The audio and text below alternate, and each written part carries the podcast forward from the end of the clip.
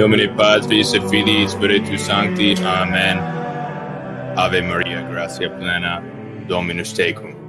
Benedicta tu in mulieribus, et benedictus fructus ventris tui, Iesus. Sancta Maria Mater Dei, ora pro nobis peccatoribus, nunc et in hora mortis nostre. Amen.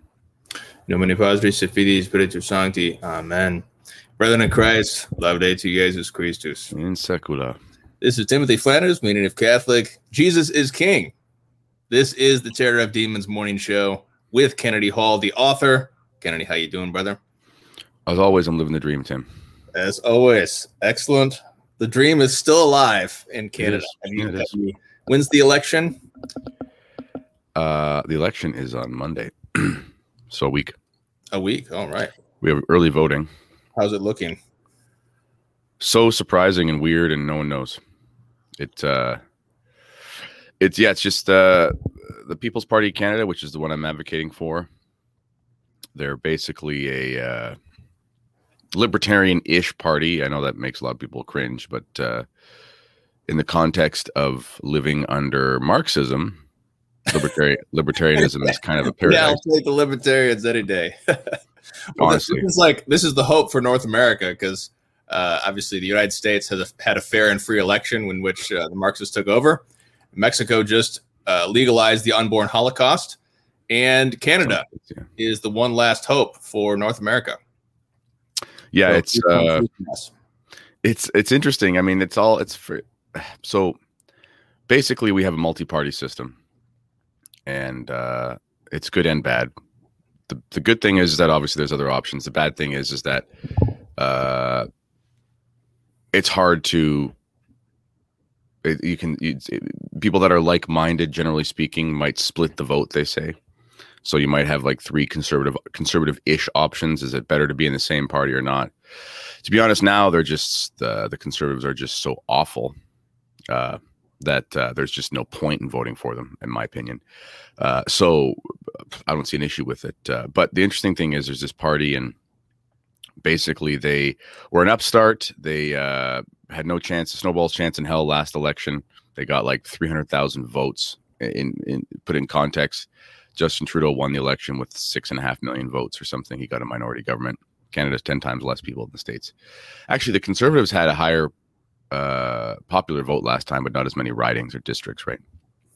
And uh, anyway, so, but the party is easily 10 times as popular this time, this People's Party, because basically they're an anti lockdown, anti vaccine passport party. That's basically, I mean, they have more, to, more than that, but because they're very freedom oriented, that didn't really resonate with people two years ago because they thought they had freedom.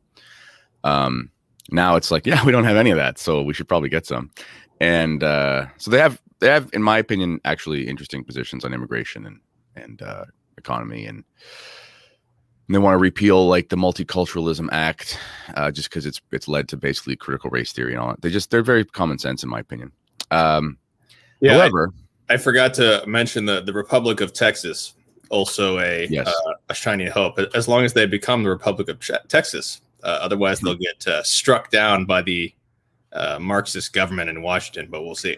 we'll see. Um, also, though, what's been cool to see with the states is this, you know, pronouncement from Biden. It's bad, but there's like 25 states already that say, yeah, not going to happen. Yeah, the vaccine mandate. and there, there a lot of the different states are saying, yeah, well, let's let's let's talk about that because that's not really a thing, which is nice to see. I don't know. I, people can be pretty pessimistic. I uh, maybe it's because I live in the Marxist utopia of Trudeau that I try to be po- po- positive just for self preservation. And um, to be honest, I mean, I'm glad to see Biden showing his true colors. I'm glad to see it um, uh, because it's forcing a lot of squishy Republican states to actually say, hmm, are we going to fully concede or are we going to actually stand up for something? And so far, I mean, coming out and saying we're going to resist this, that's better than they usually do. So they didn't do that with the lockdowns. At least they're doing it with this. Everyone, everyone has their line in the sand, you know? So we see this in the church too, like, you know, with the uh, society chapel in school. Uh, a lot of people decided to go when the when the uh, Catholic school boards decided to raise the uh, rainbow flag, you know. So it's just sort of everyone has their line. You'd like people, you know, you you you'd think you should probably wake up sooner. It is what it is, and people are now. Why don't you put? I'm gonna run and grab my different camera. This is driving me nuts, and it's gonna drive, drive Sure. the viewers nuts. So you just, I'll just exit this for half a second here. I'll be back in like a couple. Oh, minutes. okay. Yeah. Uh, well, we are going to. Uh, I just want to send Father Thomas a text or a um, link there uh, for Father Thomas. There is a uh, link for spiritual warfare. The question in the chat. Uh, but this Thursday, we're going to have our patron only show. We're going to be talking about the political situation in the United States and elsewhere regarding the vaccine mandate. We're going to be helping, trying to work on building this community. We're trying to use the internet for, to its fullest extent, building the community of Catholics working through the lockdown. Uh, we've already been helping people connect with others in other states for trying to get other jobs when your job is threatened. Uh, we have connections in the, uh, we know two people who live in the vicinity of Our Lady of Clear Creek in Oklahoma. And that's been uh, a location that some people have wanted to uh, move to. Uh, yeah, one of our patrons actually just moved to that that that area, and we have a number of cops and veterans on the uh, who are patrons who are um, working together to um, figure out if there's anything we can do for each other. Um, if anybody can, uh, Snowy Skylar says, I can't afford to be a patron. If you can't afford to be a patron, uh, we can certainly still help whatever we can do. Uh, send me a contact, meaning if Catholic slash contact. Uh, send me a contact and I can try to connect you with anybody um, who can uh, help you out with anything we can, basically. Um, so the patron only stream happens this Thursday at 9 a.m. Eastern time. That's with me and Jeremiah. Uh, we do have one of our patrons actually, um, Kennedy. Kennedy, you, let's see if Kennedy's ready. Are you good? That's better. That camera's way better. Okay, so yeah, we have one of our one of our patrons. Actually, one of my good friends uh, is a restaurant. Um, he's the not the general manager, but he's the above the general manager. He actually manages uh, like a restaurant chain, like four different restaurants, and he has been actually resisting these lockdown and mandates with the state mm. government. And so we'll we'll talk to him uh, eventually, also on this patron only stream. Uh, his wife's about to have a baby, so we'll uh, whenever he's ready for that. But that that'll be an interesting conversation because they've already decided to resist the uh, vaccine, the federal vaccine mandate. Hmm. Um, so it'll be interesting to to see um, talk, talk more about that. But anyway, so this Thursday, 9 a.m. That's going to be the patron only stream, uh, talking about politics with Jeremiah, all sorts of fun stuff with that. Um, going into more detail about the federal lockdowns or the federal uh, magazine mandates. And then in one week, we'll have Michael Lofton, myself and Michael Lofton will disagree about the Latin Mass. Does the Pope have the authority to uh, abolish the Latin Mass? That'll be one week from today, uh, September 20 in the evening. And stay tuned for Vonde Radio. We'll have um, some collaborations with them coming out soon as well. So, um, what what week is it? Let's see. it's the 16th week after Pentecost. Yesterday was the feast of the most holy name of Mary, a great feast of the church, uh, which was, in fact, it was abolished by the Novus Ordo, and then it was put back into the Novus Ordo by the Polish Pope John Paul II.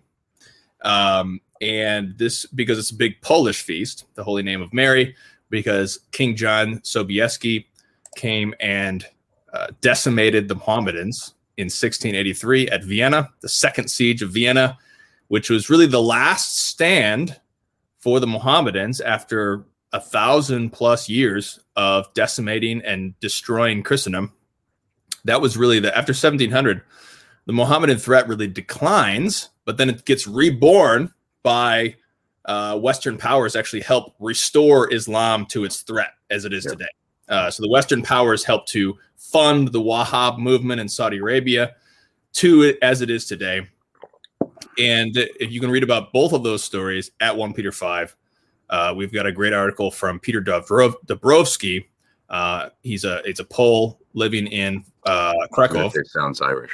Uh, yes, it sounds quite Irish. Dabrowski, indeed. Uh, so yeah, he he had he had a, a lot of uh, interesting historical details in that article that I didn't know about the feast. It was great um, that he he he had some uh, translations from a Polish and whatnot. So um, feast of Our Lady of uh, the, the Holy Name of Mary, September 12th. Um, and this week, which is the subject of our conversation very much, is the exaltation of the Holy Cross Hmm. tomorrow. And we also have Our Lady of Sorrows on Wednesday. We stay tuned for another in the series at 1 Peter 5 Forgotten Customs of the Exaltation of the Holy Cross. Uh, that's coming this uh, later today, actually. Um, and uh, what's happening this week for you, Kennedy, in terms of Crusade Channel or what else?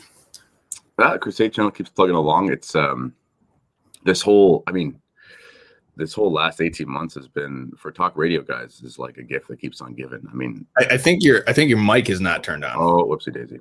Your uh, Hold on. high quality, your high five, your low five mic is on. Yeah there, Let's that's better.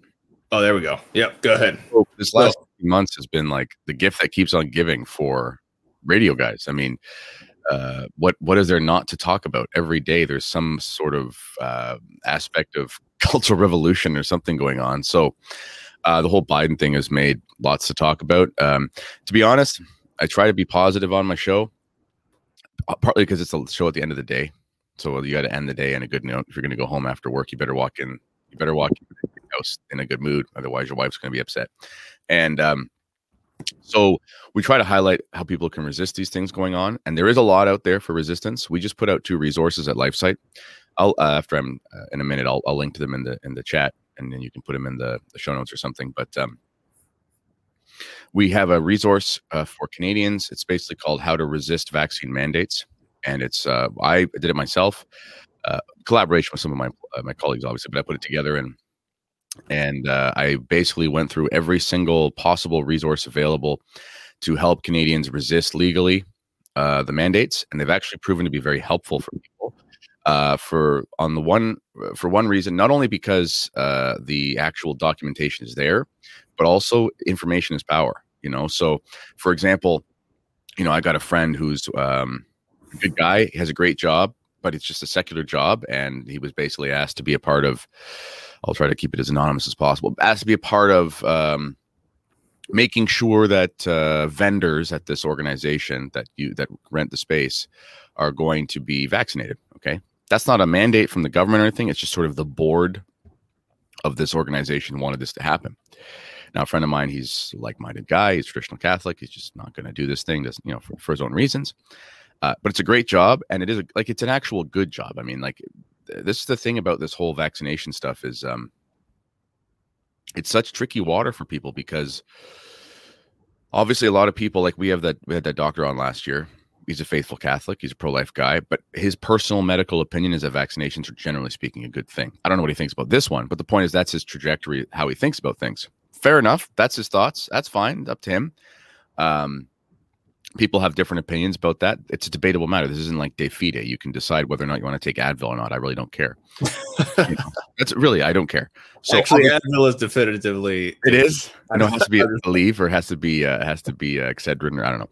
Um, it's fun. Just as a side note, remember Midol? Do you, guys, do you have Midol in the states? Uh, yeah, we have Midol. Midol is just Advil, but they they they marketed it for PMS, and it like it's literally the same drug. And they're marketing geniuses. They made it the, the PMS one, so people would buy both, and it's like it's just ibuprofen.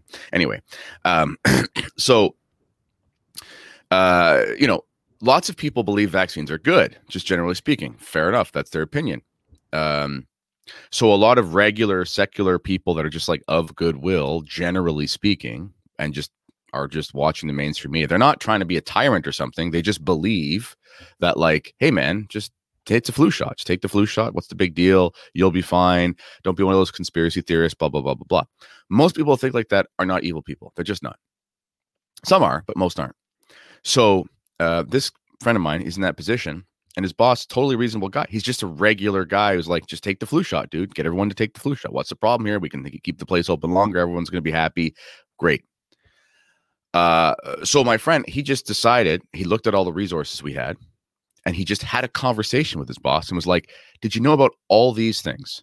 And not just from a perspective of, "Hey, this might not be the safest thing in the world," and that's that's up to me to decide. But secondly, did you know about all these legal things? Like, if you tell me to go around, because this is the way he framed it, it's like, if you tell me to go around and tell these people that in order to work here, they got to have this, uh, who do you think they're going to sue if something bad happens to them? And uh, it's like, I might not lose the suit, but the point is, I'll have to deal with it. And a lot of employers, they have no idea. They're not even thinking about this. You know, they're just like, you know, it's the hysteria of the whole thing. Um, so we have this resource that people can learn everything they need to know. There are uh, I, I went through all the all the different organizations in Canada, different lawyers and different constitutional rights centers and different uh, medical groups and all this kind of stuff. Precedent from other vaccination cases in the past, put it all together. So if your employer is amenable, decent chap, doesn't want to ruffle any feathers, which many are, uh, even just from perspective of insurance, you can just say, "Here, here's this." You can print it off. You can give them stuff. There's where, also we, an Amer- American. Where do we go for that? LifeSite. I'll I'll I'll link to it in a sec when I'm done my rant. Okay. Okay. And um, we also have an American one. Uh, our American editor, she put it together. Great. And uh, we have uh, there's a couple things that work similarly in both jurisdictions. They're called notice of liability. So basically, uh, you give your employer something saying, "I will consider this if you take this and you sign all these things, saying it's impossible that I'll get hurt. Uh, you can guarantee that it's passed through the trials, which it has until 2023. Uh, basically, it's like sign your life away saying that you guarantee that nothing bad will ever happen to me. Um, and uh, put your name on it and put the president's name on it. Once you sign that, I'll consider it. No one's going to sign that because that's yeah. legally impossible, right? Um, you're not that's saying great. you're not refusing. You're not refusing. I love it. I love it. Yeah. so like up in the ante. Yeah. I, like yeah, put me in contact with the the American too because I, I will do that I right now. Would love to publish that on one Peter five as well. Um, we're coming out with uh, Bishop Schneider's uh, coming out with um, interview on one Peter five tomorrow about his religious yes. exemption, but this covers a lot more of the legal stuff, and that really talks. A, I think the religious exemption obviously is is critical, but especially when you're talking to an employer, when you talk that language about a legal, the legal mm-hmm. implications of what you're doing, that's going to really speak their language. I included it as well. Like uh, I, I, included uh, Bishop Schneider's because you know what? Even here in Ontario, I think it's it's very providential that you know uh, uh, God has placed me here because I can come from the great COVID North and I can say, look, guys, it's not that bad. If I can resist it, so can you. And um, uh, even here, it depends on the institution. Here, I'll put the Canadian one here in the chat and the American one, but it depends on the institution. Um, you know, some places in Ontario, some schools, they're being like, you know, to use the the colloquial term, they're being very Nazi about it in the sense of it's like, you know, it's just impossible restrictions. And you got to get tested like every three days, and it's just nonsense. And you got to have a religious cleric sign the thing, and blah blah blah. Some schools are saying, just fill out this form stating why your religious your religious beliefs say you can't and then we're just going to stick that in a file and then legally we did our best you know because uh, at the end of the day the legality of this whole thing what they're trying to balance is this is the Canadian one. Yeah, there's everything there. And I included Bishop Athanasius Schneider's because, for example, there's a, a school, Niagara University in Toronto. And uh, there, I just looked, it's one of the ones I looked up. There's others that are similar. Theirs just basically says fill in why you can't and then tick the box. So in that case, Bishop Schneider's would work because his is just basically a statement saying so and so is enrolled in the confraternity of Our Lady of Fatima. Our confraternity believes that abortion tainted blah blah blah is bad for whatever, and therefore we can't do it to the conscience. I know how these organizations work. There's no theological test yet in uh, the government, uh, so they're just saying basically what these places are trying to they're trying to balance is we can be sued on two angles. On the one hand, because we're in a state of emergency, legally speaking, and because well, actually in Ontario it's ended technically in June, but anyway, um, because we're under this framework, if we don't make it look like we're doing everything to protect the people, then we can be sued for unsafe work environment. And people can say, I refuse unsafe work, blah, blah, blah. On the other hand, if we make someone do something that will harm themselves, that's not part of their contract, we can also be sued. Isn't that fun? So they just want you to give them something. So uh, they're saying we're sanitizing everything, blah, blah, blah, blah, blah. And we're making sure everybody knows about the mandate, blah, blah, blah, blah, blah. On the other hand, if a person uh, has legitimate freedoms under the various constitutional framework, which exist, at least in, in theory, then um, they can't be sued. So if somebody comes and says, "Hey, why is the why are those three teachers at the school not vaccinated? They're trying to kill my grandma. What are you talking about? What are you doing here, guys?" And you could say, "We're doing everything we can.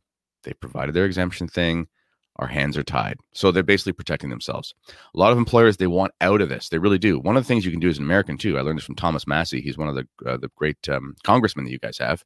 He actually made all the people go to vote for that like three trillion dollar stimulus last year, and everyone was ticked off at him. Um, uh, they were not supposed to go in. He said, "No, I'm you know I'm going in." That was during the really crazy part of like late March, and um, he said if you have the option at a company and he said, just try this. Uh, if you have a hundred person company, right? That's what the mandate's for. What's I can't remember the, the W ninety nine or whatever it is. Anyway, asked to be a contractor is what he said. So, uh, if you're an employee of the com- company, you're under the mandate. If you're a contractor, you're not.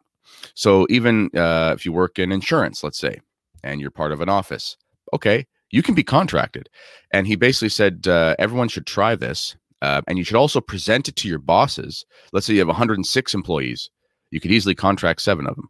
And then, therefore, you no longer have 100 employees. You have 99 employees and you have six contractors. Uh, so, there's lots of ways around it. And this document here, How Americans Can Resist Coronavirus Shot Mandates, a comprehensive guide, will give you all the information you need. So, hopefully, it's very helpful. You're, you're muted.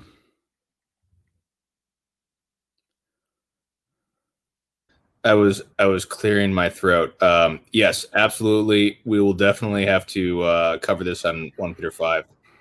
Uh, thank you for sharing that, Kennedy. Um, I wanted to give a shout out to Father Thomas Buencesco, who is trying to start a traditional Catholic congregation based on Carmelite spirituality in Kerala, Kerala, India is the traditionally Christian region of India.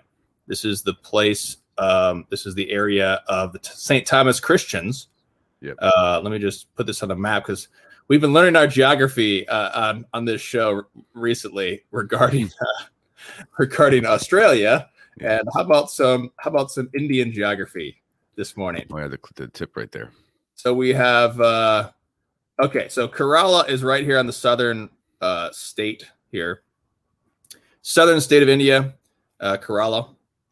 Uh, if you can see this right here, this is this this is the whole state, mm-hmm. um, and this is the region of the St. Thomas Christians. And Father Thomas is in the chat this morning, and he says uh, many want to go abroad as there are no traditional Catholic communities in our state due to vaccine policy. They are unable.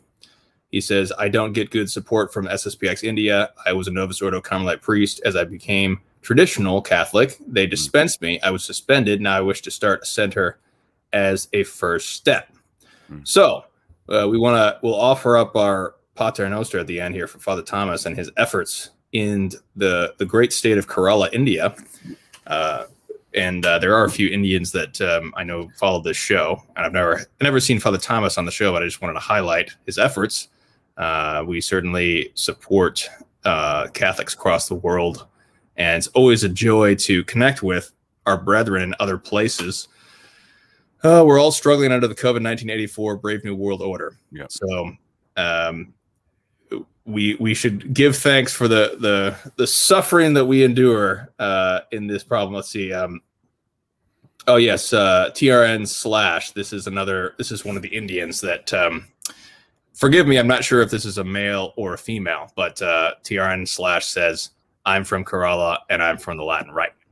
So yeah, I believe that there's the um, uh, what was the I think it's the Syriac Rite is actually yeah. the male. I'm sorry, thank you. Um, there's a Mal- there's a Syro Malabar and Syro Mal- uh, Malankara. There's different ones there, right? Yeah, and I believe that their their liturgical language is Syriac. Um, mm-hmm, mm-hmm. and uh, but they have a particular liturgy and apostolic rite that goes back to Saint Thomas, uh, so it's a very it's very uh, interesting history there. Um, so thank you. Uh, shout out to our Indian brethren in Kerala. Um, but this is uh, brings us to our topic. Um, I I wanted to ask you, Kennedy. So mm-hmm. the the Catholic Church, speaking of all the true diversity, this is something I talked about with Vande Radio. It's like um, we actually you know, we want to talk about diversity and tolerance or whatever. The Catholic Church has already been there, done that on all those topics that they want to create this whatever multicultural. We actually know how to do multiculturalism properly in mm-hmm. terms of actually uh, sustaining an, an, individual ethnicity and individual mm-hmm. people, preserving their culture and transforming their culture. But one of the great things about being Catholic is that there are so many different forms of spirituality. So, mm-hmm. example, Father Thomas was just talking about the Carmelite spirituality. Um, I was very much into when I was going to become a monk. I was, was very much into Benedictine spirituality, and there's all these different spiritual schools, which really connect with different people, whether that's in different ethnicities or in just different temperaments, different uh, just different people's personalities and things like that. Um, and Kennedy, I was wondering, since your reversion, have you come to sort of identify as any particular spirituality? Um, some people like join the Third Order Dominicans or whatever. Are you uh, a part of anything in particular? Would you say? No, I'm not part of. I, I I'm not part of anything in particular. I when I came in back into the church, Uh, it was actually with a bunch of charismatics. Can you imagine me, charismatics? Um, never got the gift of tongues though.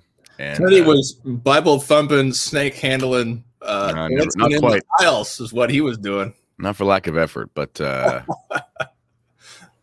but yeah, I just I, I mean, listen, I you know, I joke a little bit, but the charismatics uh, obviously well, this is the thing when you go to a Novus Ordo parish and there's no tradition and you're just looking for people to take it seriously, the charismatics are usually the only ones taking it seriously.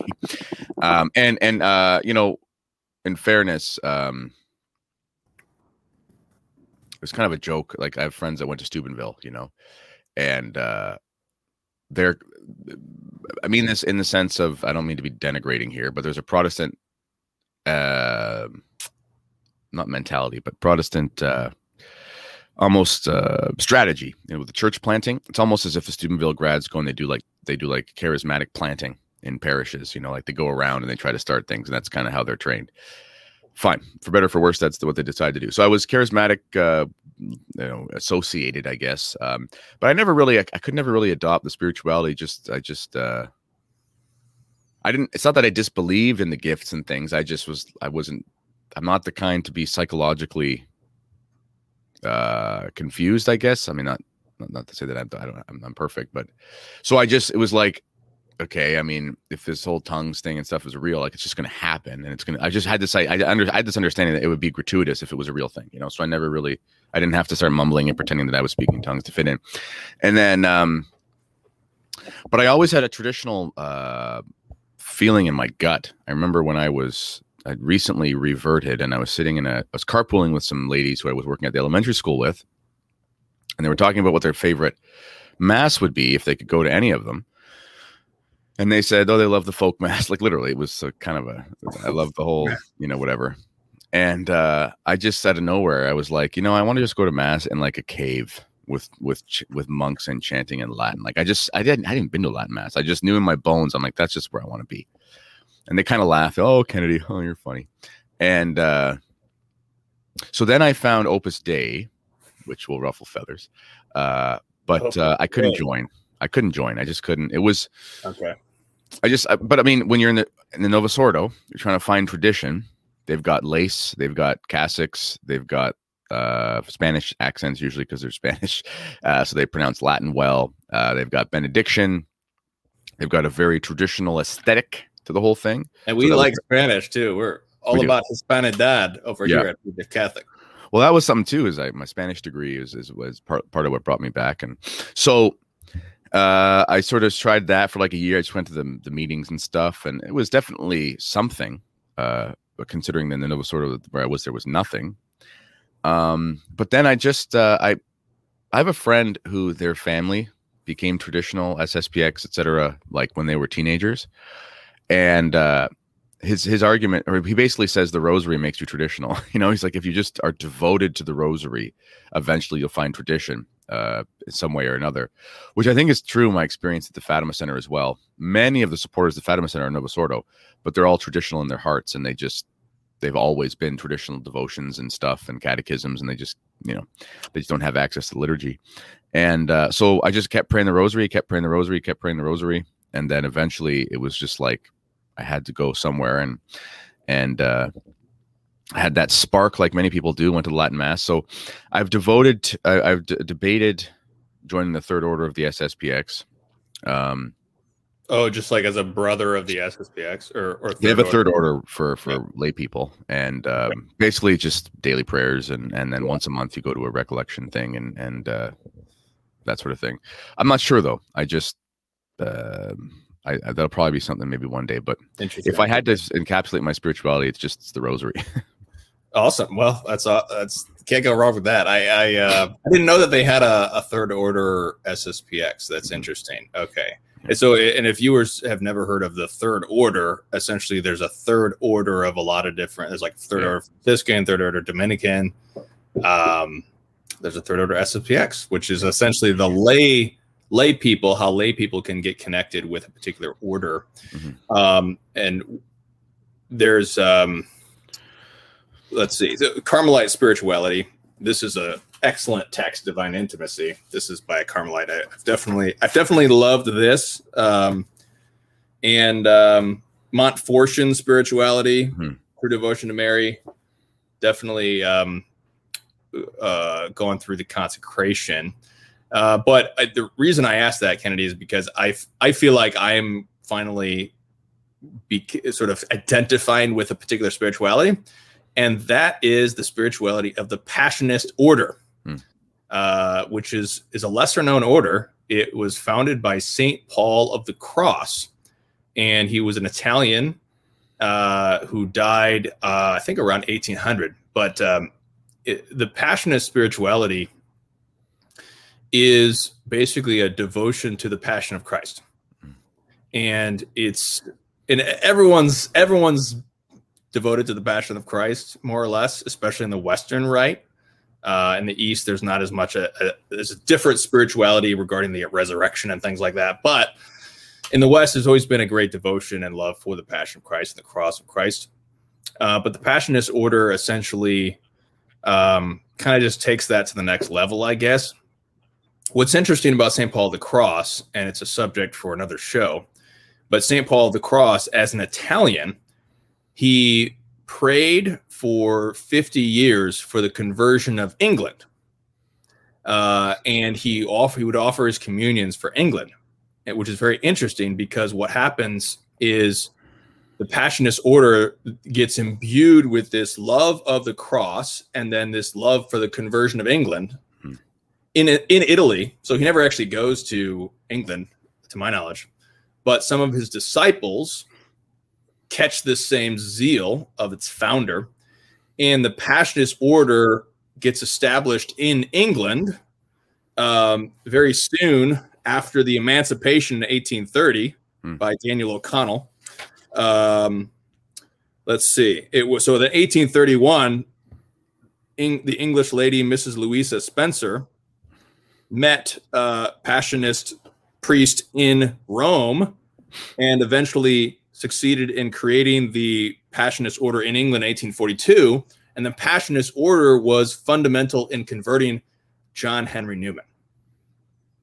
Hmm. And so there's these connections with this conversion of England. And I think that it's not, it's not, um, it's, I think there's a, there's a providential work here because the, the, the love of the passion goes against the fundamental English and ultimately American and ultimately global at this point. False spirituality, which is the economy of effeminacy, which is this this false uh, psychology, gospel of psychology, gospel of feelings, because the passionist order is all about suffering. It's all about uh, the passion of Christ and the imitation of the passion of Christ. Um, and that cuts right at the heart of this false gospel that has been it's really the whole anglican uh the whole anglican poison since henry viii and we're uh, we're actually talking with Vendée radio because Vendée radio is a londoner. We're Mhm. talking with him uh, recording a show this thursday about um, the english soul and really uh, this this English disease, really, because England is is such a great Catholic country historically, but the the corruption of the best is the worst, and so we have this corruption by the devil of England, which is spread throughout the world. And it, in my my humble opinion, I think that God has chosen the Passionist order for a special purpose in this whole milieu of the English and American empires that have corrupted the world in a great degree. So, the book that's really struck me is this text right here, which is reprinted by Tan. It's called The School of Jesus Crucified uh, by Father Ignatius of the Side of Jesus, Passionist. So, this is the text is originally uh, published in uh, 1895, and then it, it's um, that I think that was the English translation in, in 1895. Uh, uh, it, the great uh, Cardinal Manning gave it his imprimatur back in those days. But but this text is um, it, it's a 30 day meditation of the Passion.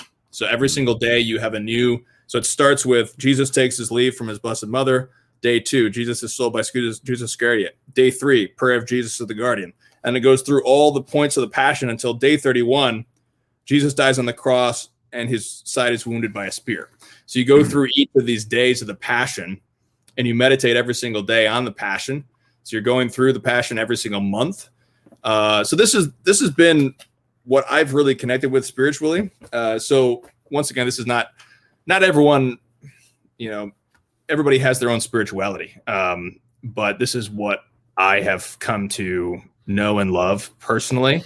And I do believe there is, at least on a, on a basic level, there is a, a recovery of the cross, a recovery of the mentality of the cross and suffering um, that needs to be recovered in Catholic, uh, the whole Catholic milieu, the whole Catholic spirituality, whatever your spirituality is there needs to be a recovery of the phrase offer it up.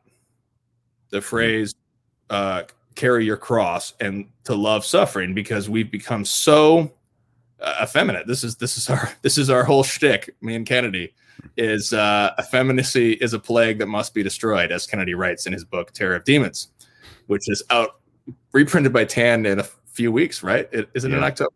Yeah uh, october november. November 2nd i think is oh november. Okay. So, so um, uh, this yeah, this is what uh, very much Kennedy's book Terror of Demons talks a lot about, um, and my book City of God versus City of Man talk a lot about it as well. Um, so this is what I've come to know and love spiritually, and I think that uh, Catholics have just lost this very much the even the basics, not just this particular spirituality, but just the basics of loving, suffering, and offering up. And um, as, as you were saying that, I forgot to mention when you said it was uh, Father Ignatius. Uh, the whole time in my own spiritual life, I've had an Ignatian devotion that's been very underlying of everything. Um, it's it's just the Jesuits. What a tragedy! But Saint Ignatius was so incredible, and um, I didn't know this until very recently. The underlying spirituality of the order of the priests of the SSPX is actually Ignatian. Um, they go through the spiritual exercises as part of their formation, and the the uh, retreats and the third order they all follow the spiritual exercises in a modified form. Um, and I have found that I love the Ignatian contemplation method of prayer and, and reading the Bible and so forth because for someone like myself, especially who's an author and, and I'm always thinking in stories and stuff, uh, there's something about that method of prayer and thinking, I guess, meditation, that um, it, it really fits the way that my mind works in the first place. Um, so I totally forgot the whole time there was a thread of Ignatian. I, someone had introduced me to Ignatian contemplation sometime, like early on in my journey, and it was just something that always fit. So no matter where I was kind of going with things, if I wanted to, I would just sort of do it that way. And and uh, yeah, so um, you know, uh, the state of the Jesuits is definitely alarming. Um, but the spirituality of Saint Ignatius of Loyola is as is as um, necessary as ever, and it's also it's a it's a it's a remedy for Protestant errors. That's that's one of the reasons why it exists. Um, because it's very incarnational, it's very tactile, it's very it it, it takes away the uh, it helps you make sense of your emotions essentially. You know you're not just going with the feeling and then there's your wesleyan sort of mentality. It's we're going to contemplate these things and really make them become alive and see them in three to three dimensional reality um, in the mind's eye sort of thing um, to truly understand the fullness of them. And um, that's something you know i'm not very good at mental prayer. I need to get better. A priest preached on it yesterday. I was like okay father fine. And um, so uh, but that's one of the ways that you can practice mental prayer is by picking up an ignatian uh, and and ignatian the nice thing about ignatian spirituality and this is probably providential why it became such a missionary thing is um, the idea of ignatian contemplation. It's let's call it this way. It's it's it's intra intra spiritual like i mean you could you can you could be a, a passionist you could be a carmelite you can be a dominican or whatever but that method of prayer um, there's not really a theology behind it. It's more of a method. So you can apply it to you can apply it to different uh, ways of of, uh, of spirituality without any issue. I don't think. Yeah, this is this text here that I have the this is the print that I have of the spiritual exercises. It's from the um, Vintage Spiritual Classics published by um, uh, Vintage Books. Uh, I and I, I yeah I love the um, the points of mental prayer that Ignatius has. So like the mysteries of the life of the Lord, mm. and then it has, and th- these are great for the Rosary because I mean when you do this mental prayer, when you do mental prayer on one of the fifteen mysteries, it, it really illuminates your your Rosary as well because um, he has these first point, second point, third point. I love that because because you just your mental prayer you get all go all over the place and then you can just go right back to this point, which is where he just he just has like one scripture or one aspect of the mystery where he just it's like one or two sentences. That's great. I love that. Um, but uh, the re- regarding the rosary, uh, I wanted to talk to you about um, suffering and the sorrowful devotions, um, because at living most of my life as a Protestant, there there'll be a how old am I going to be when I when I've been more a Catholic than a Protestant? Um, 2013 man, I, I wasn't Catholic until 2013. That's a long time. I got a long way to go before I can say I've been more Catholic than Protestant. But right now, I've been more Protestant than Catholic most of my life. And the Protestant spirituality is essentially either intellectualism or emotionalism, which is an overall spirituality of feeling good. It's a feeling good emotion and not all spirit Protestant spiritualities are, but uh, even at least the popular ones today are this way. And so you either you you go to a Protestant service and you have uh, an intellectual sermon where you learn a bunch of stuff, so you feel like you're growing spiritually because you learn stuff, uh, and then you have an emotional sing along, which where you feel emotional warm fuzzies. And so then you feel like you're spiritually growing because you feel good in your emotions and both of those are false obviously you're not actually spiritually growing unless you overcome sin and obtain mm-hmm. virtue mm-hmm. um, but there's uh, in particular what's really fascinating to me is that in all the i, I have a great experience with protestantism i've i've traveled some of the world with protestants and find out about protestants across the world protestants all sorts of protestant denominations and none of them really seem to have a spirituality of suffering and sorrowing mm-hmm. Uh, because when they experience suffering and sorrowing, they basically try to just ignore it, uh, suppress it, uh, not face it somehow. And so when they experience suffering and sorrowing, which every man, woman, and child experiences in their life, they just don't know what to do. And so their religion, their heresy does not uh, even allow them to deal with these things. And which is really tragic because you know, I, I feel for my separated brethren, wish that they would uh, find that fullness in Catholicism so they can actually deal properly with their sor- suffering and sorrowing. Um, but we as Catholics, we have the equipment to deal with suffering and sorrowing.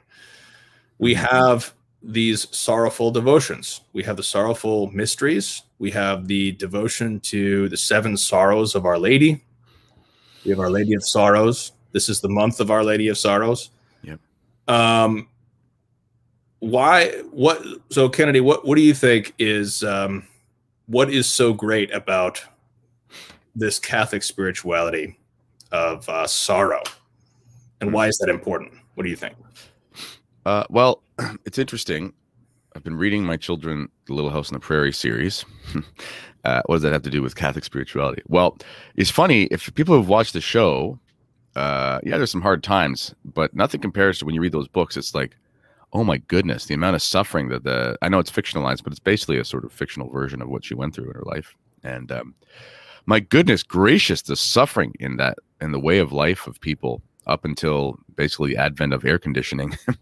um, you know, like we're talking, uh, especially pioneers and things, and and um, it relates to both of our countries because through all the political noise, there was great heroism and courage and, and virtue and et cetera, and all these people who founded the countries. And, you know, I mean, um, went to the, the frontier where there was no cultivation, et cetera. I mean, we're talking about like plagues of locusts and grasshoppers, and like you wouldn't have crops for like three years and getting lost in blizzards and, and, uh, malaria. There was malaria in North America, by the way. There was malaria uh, until like 100 years ago, and it was common in, in the Midwest and Alberta and places like that. So, the amount of suffering that people went through all the bloody time was just remarkable. And that doesn't mean there wasn't lots of joy, clearly, but there was a lot of suffering. And uh, obviously, that keeps you grounded. Okay. So I think there was sort of, especially today, I think it's so necessary that we recapture this sorrowful uh, devotion because back in the day, it was normal. I mean, you know, even my, my dad's family, my dad is 70 and his mother was was a faithful Catholic. She had six children. One of them, she had seven. One of them died as an infant. How rare is it today where children die as an infant? It's very rare, statistically speaking. Um, it happened all the time, even 60 years ago, 70 years ago in uh, Canada and so but this reality of suffering would keep you grounded it would keep you grounded to the fact that this life is not your home that things are eternal that there's an afterlife that there are decisions that you have to make now and if you don't make the right ones then things could end up pretty hot at the end and that's completely gone it's 100% gone and this is why we've had the lockdowns this is why we have a, a, society of child sacrifice because you know sacrifice the kids and, and inject them and mask them and whatever because we have no concept that we should suffer for something good. This is why Jordan Peterson was so uh, famous for so long. Is he basically told people to suffer? Was really, really, really what he told them. He just basically said, "Go suffer and sacrifice and do something hard for the for the good." And um, that's been lost in our society.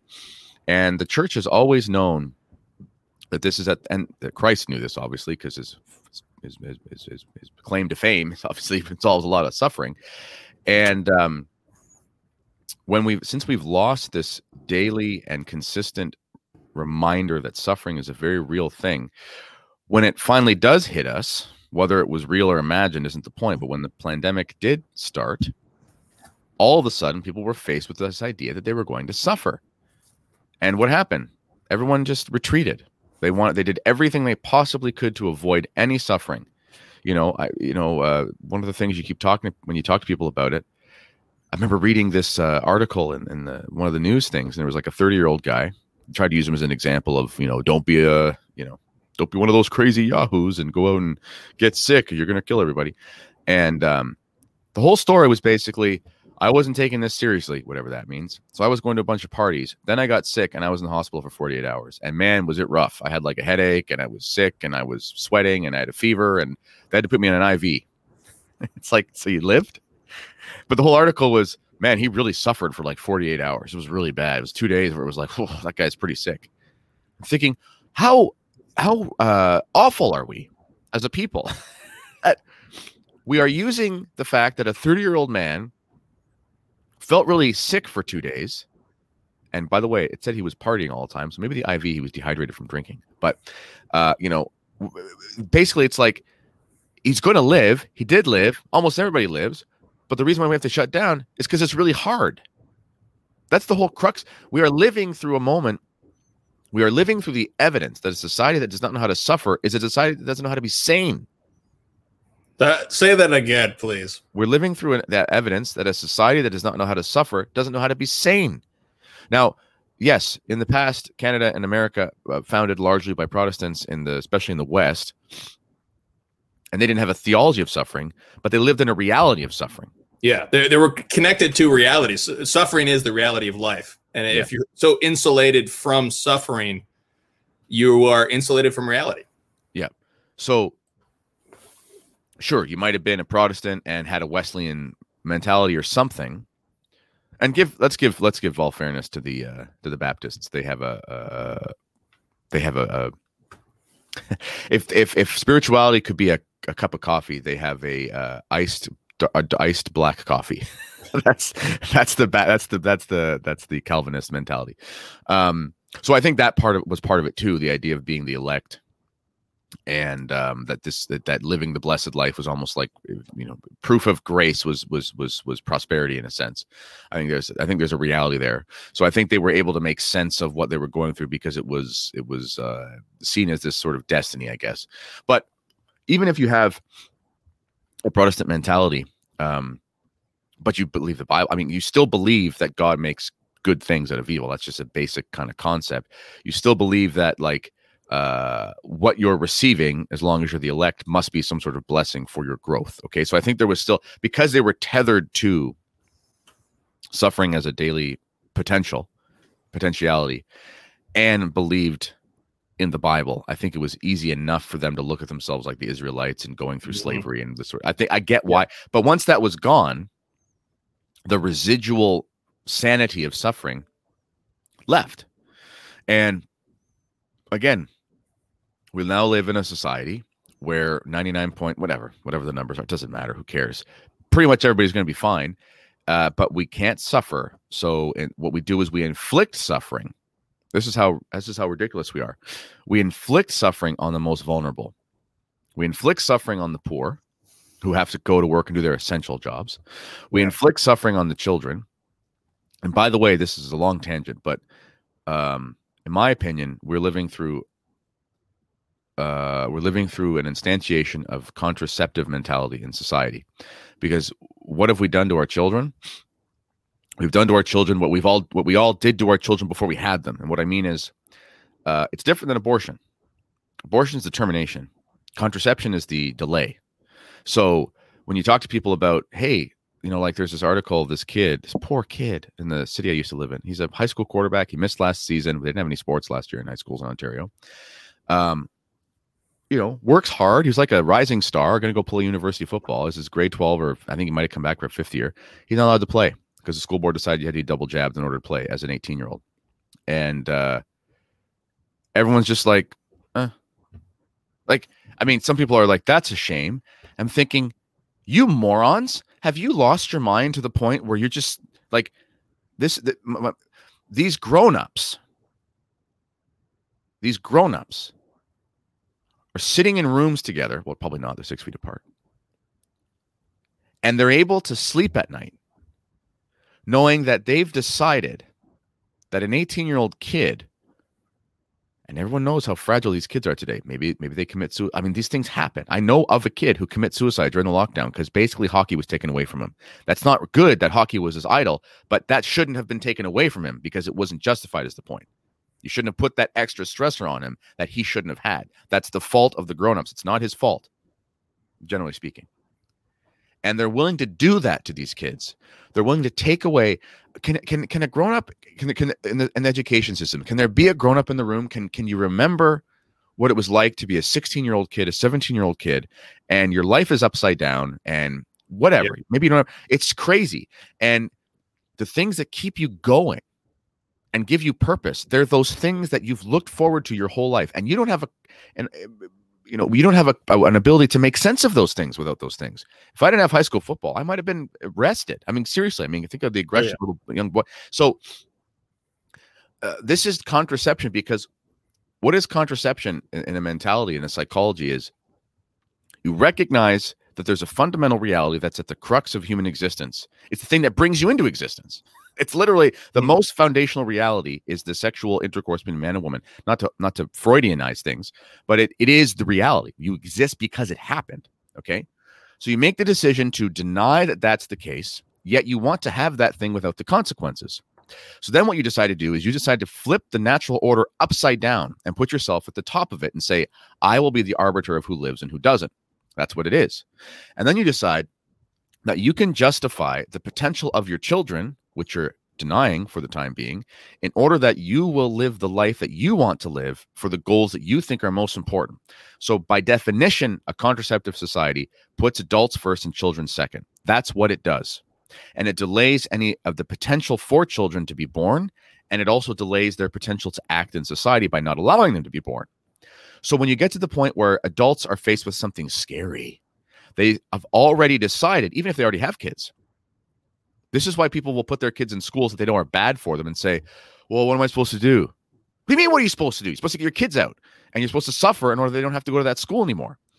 And um, this is what's happening right now is we're not aborting society, we're contracepting it. Because what they're saying is, well, the kids will be all right. I mean, just two or three years, I mean, they'll be fine.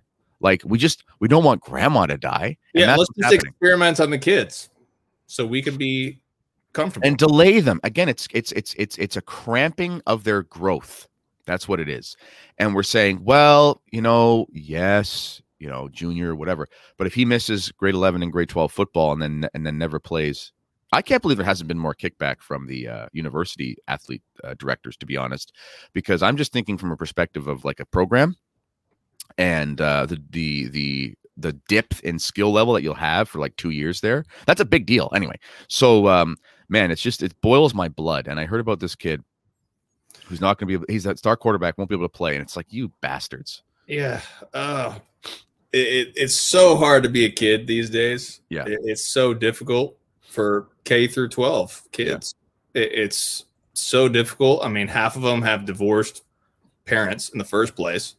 Uh, so they're already have this internal struggle with them themselves because children – are abused when their parents are divorced because little Johnny believes that mommy is rejecting part of himself because yeah. he identifies it with his mom and his dad. So when mom rejects dad and dad rejects mom, they're actually rejecting part of Johnny's heart.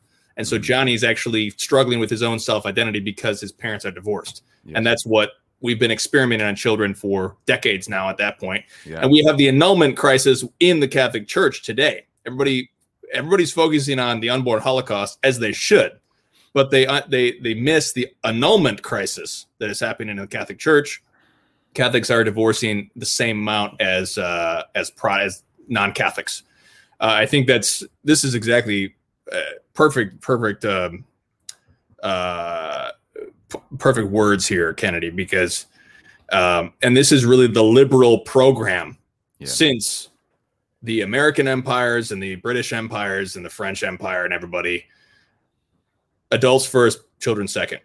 Because when you're killing your heritage, you're killing your heritage and you're saying, we're going to make something new, we're going to kill our fathers and we're going to kill our culture and create some new culture. We're killing our children at the same time because we're, we're, we're destroying their own heritage, destroying them. I mean, people used to sacrifice everything for their kids. Yeah. It used to be still definitely children first. Um, children first, adults second. Um, it made me think of um, here's the Sword and Spade magazine, excellent uh, Catholic men's magazine from Jason Craig. He says this um, again to your point, Kennedy, about um, the reality. He says, not only are there philosophical and even theological errors that deny the truth of reality, but the sheer force and omnipresence of the manufactured disconnects us from reality. Mm-hmm. And he talks about how uh, he quotes John Senior and saying, "There's everything around us is manufactured or, in, or artificial. Our, our clothing, our food is is artificial. So much of what we do is disconnected with the reality of what you just talked about, the suffering of real life." Uh, I, I, it make me think of uh, Ecclesiastes seven three, which is, says this: "It is better to go to the house of mourning than to the house of feasting, for in that we are in, in put in mind of the end of all, and the living thinketh what is to come." Uh, there is a certain amount of feasting and uh, pleasure which can disconnect us from reality, mm-hmm. and I think we've definitely built up the economy in our society where we can uh, they can dangle the carrot in front of us and then just lock us down, Mhm. lock out the poor from their uh, from their livelihood, or force them to work while everyone just sits in their home watches Netflix. They've created a caste system. Yeah, it's a caste system. Yeah. So uh, this is why we have to recover suffering because this is the only way out. The only, the only way out of so many different aspects of our situation. Uh, Catholics, above all, we need to be suffering. When we hear of uh, people suffering, we need to encourage one another and say, offer it up. You know, we obviously we want to comfort and uh, support our brethren and pray for each other and uh, express compassion for those who are suffering, but we also need to support each other and, and tell each other to offer it up. This is something that I don't see very often uh, when Catholics are talking about suffering or things that have happened to them or things that they're going through. Uh, we got to offer it up and we got to uh, embrace the suffering. This is the only way to resurrection is through the cross. We need to embrace the suffering, love the suffering, meditate on the sorrows of our Lord and Our Lady. Uh, I recommend this book uh, by Father Ignatius, School of Jesus Crucified. I post it on Twitter all the time. So if you follow 1 Peter 5 on Twitter, um, there is uh, certainly, it's certainly there all the time. Um, let me see if I can grab a prayer here. Well, here, there's the. Um, let me pray the the the prayer to Our Lady uh, of Sorrows. Uh, that'll work, and we can uh, close out here. Um, let me grab the. Uh, In the meantime, pray for the uh, People's Party of Canada, folks. Uh, until next Monday. Next time I Yes. see you, next time we see each other, me and Tim together, it'll be the election day, and uh, we actually don't have mail-in ballots and all. I've talked about this, so it actually voting actually matters in Canada. I think. I mean, who knows, but but I think it does. Uh, so um, there is there are winds of change here in a, in a good sense. I hope, and uh, please pray that uh, it goes in the direction of common sense. yes, let's let's pray for definitely. There, this, thankfully, there has been enough suffering inflicted on people as citizens by these lockdowns that they're willing to actually do something and they're willing to suffer again for the right They're thing. willing to suffer to deal with the suffering. So, Yeah. uh, yes, definitely prayers prayers for Canada. Uh, let's offer up prayers for Canada. Let's pray for Father Thomas in Kerala, India, Mhm. and for his efforts. For all, all of our shout out to our Indian brethren. Last uh, week we talked about our Aussie brethren. Shout out to y'all as well, uh, struggling in New South Wales and in Victoria as well, especially under the Brave New World in Australia.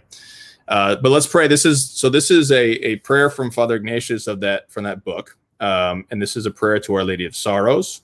And so we'll end up end this uh, broadcast with this prayer. In the name of the Father and the Son and the Holy Spirit. Amen.